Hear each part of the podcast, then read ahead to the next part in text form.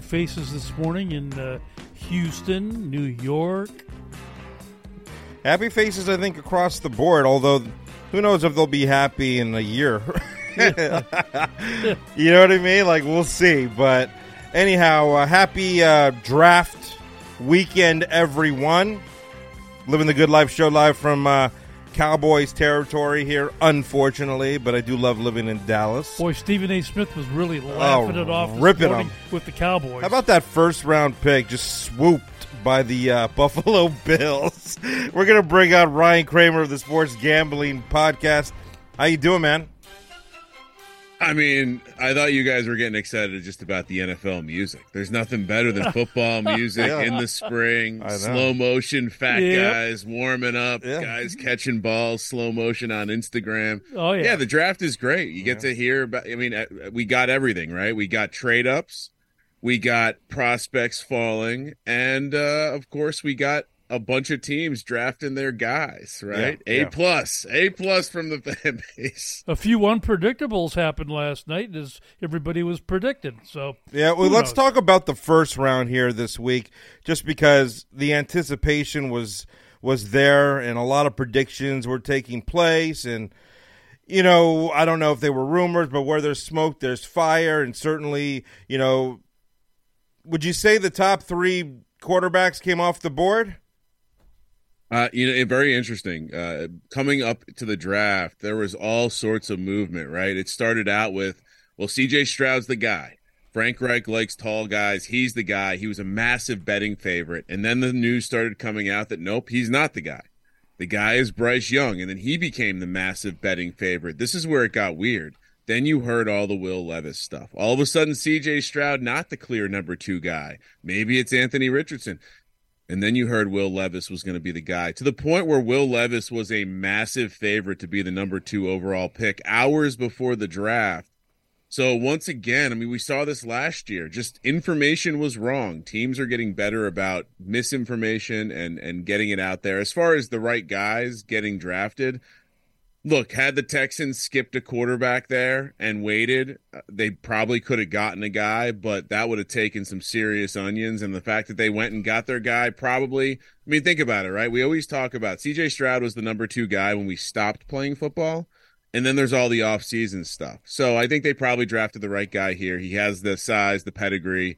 And frankly, if you're Houston, you had to take a quarterback because, boy, you would have been answering a lot of questions overnight if you skipped that position. Wouldn't they have?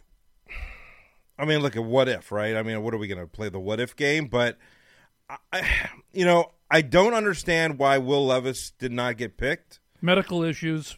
Is that, I mean, is that really the issue? Because the Texans could have got, I think, a n- better, you know, defensive player, let's say, and then maybe go a- Will later. I don't think he's 100% physically. I don't know. What do you think, Ryan?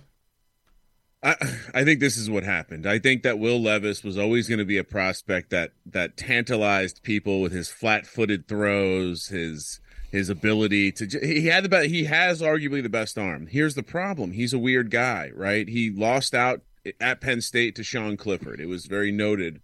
And, and you don't really know why. So you kind of are left feeling, well, that's interesting. If he's a clear top prospect in the NFL, you should be able to beat out Sean Clifford. So then he goes to Kentucky and he doesn't necessarily perform well. Mm-hmm. And there's excuses on the offensive line. But then you find out, like, he's just a weird guy.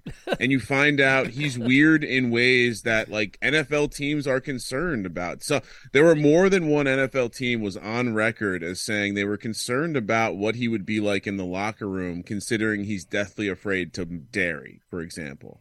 Um, Wait, to you've what? seen the video of him. To- to he's dairy. afraid of dairy. Yeah. He's afraid of dairy. He likes putting mayonnaise in his coffee, which he claims was a stunt after the fact. He likes uh, eating bananas with the peel on. And what really, I think, concerns some teams is that he apparently. So if you, if you watch the Mannings kind of do their like uh, quarterback interview sessions, one of the things he asked the Mannings, Will Levis, was how do you mon- how do you monetize yourself during the season? That's an interesting question. Also has nothing to do with playing football. So if the fact that he was the guy that to to to drop, it does kind of make sense uh, because when you sprinkle it all in and you realize that Anthony Richardson, he like Will Levis, at some point, I think people thought he was going to be the unicorn of the draft, and in reality, that unicorn was Anthony Richardson. And I don't think you had enough people thinking Will Levis was of that same class to take him. Now, what's interesting is how all these teams smokescreened they liked him. They yeah. knew the NFL has known for some time that Will Levis was not going to be a guy because all of the top teams smokescreened that they were going to take Will, Will Levis to try to get people off the scent. Let, let me uh, look at. I'm not at all, at all, really that impressed with this year's quarterbacks. Anyways, I feel bad because I think Bryce Young's a good kid. Um, they probably all are, but look at. I come from the old school. Like I just, if I was a coach in the NFL, I'm just, I, I don't like sh- shorter quarterbacks. I just don't like it. I feel like Daniel Jones can run circles around these guys, and everyone. Some people are haters. You can hate all you want, but it's the truth, and I don't care what anyone says. You know, I just, you know, there's very few quarterbacks that are that successful in the NFL who can't throw it, you know, when they're right in the center of of uh, the line. You know what I mean? I don't know. Of, I don't know. Yeah, there was a lot of talk on you know him throwing from his toes a lot, and yeah, you know, at the end of the day, he played at the highest level. Yeah, yeah. He, you're basically saying he has to be an edge case, and we don't like to project edge cases, right? Like we don't, we shouldn't be projecting the next Tyreek Hill because Tyreek Hill is just the anomaly.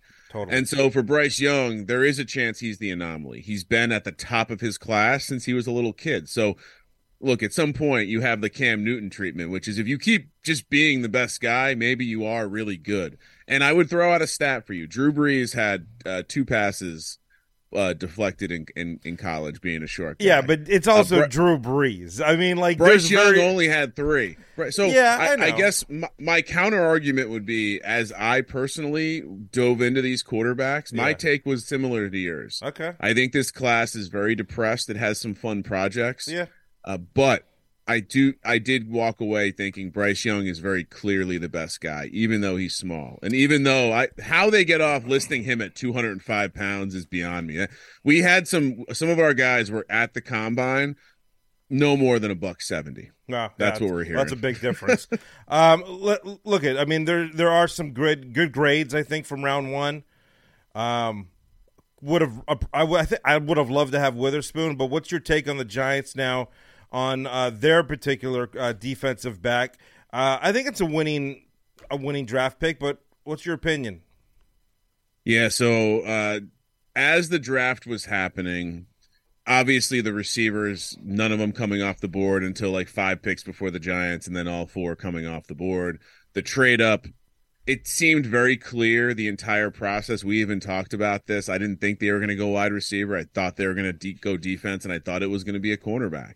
And so when it got to the pick, I thought it was going to be Branch, mm-hmm. Porter, or Banks. Okay. And ba- Banks kind of fits the way that Joe Schoen has been drafting. He has the athletic profile. He's a little bit younger. Yeah. Uh, he he kind of popped younger. And guess what? What did he play at Maryland? He played a lot of man press. What does Wink Martindale want his cornerbacks exactly. to do? Exactly. Play man press. And so I think all you have for me again i trust this new staff they're yeah. smart i don't know if you caught it but they built a fully digital draft Saw room it. which was pretty yeah. cool to not yeah. be the team with the magnets and the guys with the ladders moving them around Spending all the analog dough. but but I, I i think when you see the way that wink martindale celebrated that pick that's all I got to see. That that's the guy they wanted. They they felt strongly enough that he was a big enough gap over Branch and Porter to trade up to make sure they got him. And so I have to I have to have faith. I think you can't be mad about drafting a cornerback with that kind of speed. No, Four three five at the combine, forty two inch vertical. They're one hundred percent right, and that's a G man pick. I mean, we've always been known to be a very, very good defensive team, although we've had some tough years. But that's called building uh, an empire yet again, and I'm excited about it. I, I think we're set basically with receivers. I think we need to get someone maybe later in the draft and, and as a flyer, but maybe an off-season free agent is still you know maybe a trade. We'll see what happens, but let's talk about other winners here. You know, look at Lamar Jackson got his got his deal. He got his he got paid. A lot of guaranteed. 5 years over 180 guaranteed, right? So obviously that's a big thing and now it comes to fruition everything comes like everything makes more sense odell signing now lamar's there um, you know they put some pieces together. They got Flowers uh, on the in the first round now. Pretty good. I mean, it's a solid receiving corps. I don't know, or is it going to get dark soon enough? Black and blue division. I like Detroit and I like the Bears. Yeah, what do you think? Yeah, Ryan? very very interesting. We we participate over here in a mock draft competition where all the experts, like all the guys you watch, Dane Brugler and Lance Zierlein, and they all submit their mock drafts. And one of the areas that uh, my co-host Sean and I disagreed a ton was on the Ravens. He thought for sure they were going to go defense. In fact, I think he might have mocked Deonte Banks to him. Yeah. And I was like, there's no way. Part of the part of Lamar re-signing is going to be getting a receiver here. I, I thought absolutely this was going to be the trick. And, and it turned out to be one of the few picks that Sean got wrong is he he nailed he won the mock draft competition. But yeah, I, I think this was a great I mean, this was always going to happen. I think last we talked, you you you asked me when are we going to see the, the rest of these moves go down? And it was like, oh, draft. That's when everyone's in the same room. That's when everyone's there. So it made sense. I think, you know, good for Lamar. There was a point there where we also heard that they were trading for DeAndre Hopkins. So it does seem Yeah. like they're trying to show him they care. They show him they're making the commitment. And if I'm a Ravens fan, obviously I'm stoked. Lamar's back. That's all that matters. I'm not going to end this interview with you without talking uh, Cowboys, just because we love talking about this. And you saw Jerry Jones and son and coach and just the whole room, and you know, yeah, they put a nice show on. They were thrilled. Look, it's a good pick. I don't think it's it's a bad pick. It's a great pick. Micah Parsons looked thrilled, but I mean, was was the rumor completely just a rumor, or do they really think? Were they really maybe trying to get that you know other Dalton, if you will? I, I think they, I do think they would have taken Kincaid if he was there. I, I think that that's probably my that's probably my take. I, I that being said, I this is the right. It's annoying to me. This is the correct pick though. This was It's a good This pick. is the good. This is a good pick for the Cowboys. Yeah. I will say their draft war room. It had vibes of like uh, Star Wars, uh, Evil Empire. But uh, I, I Mazi, oh, this is exactly what they needed. They need a run stuffer. Yeah. Um, he he was one of the guys who very clearly should be a first round talent. And uh, you know, worst of luck to the Cowboys, but I, I love the pick. Yeah. Well, Uh, no more quarterback sneaking against the Cowboys, I guess. I don't know. Yeah, seriously. No ahead, more Bob. quarterback talk with the uh, Jets. Oh, yeah. I mean, come on. The Jets. Now, it doesn't look bad. The team looks pretty good, but I don't know if I'm all that impressed. Who won that who won that trade, Ryan? Oh, I think I think one hundred percent the Packers won the trade. Anytime you're giving up a first rounder, any anytime you're giving up any draft equity for a guy who has openly said he might retire next year, I think the Packers are winning. Now, it's not going to seem that right way right, uh, right away. Mm. Uh, it's going to seem like, oh wow, this Jets team might be competitive. That being said, I there couldn't I I, I am looking forward to fading the Jets this year. I the Jets as a franchise find ways to screw it up. Aaron Rodgers coming over here late has shades of old Brett Favre. I think they're going to be competitive, but you look at what he entered. He left the conference with very few clear cut stud filled teams. Yeah. And now he's in a gauntlet where they could be the eighth best team and it wouldn't be that bad. And they wouldn't be in the playoffs. Shall see. We shall see. I'm excited now for the coming weeks because there's going to be some movement, man. Um, definitely. Where is DeAndre Hopkins going to land? You know, that's a question.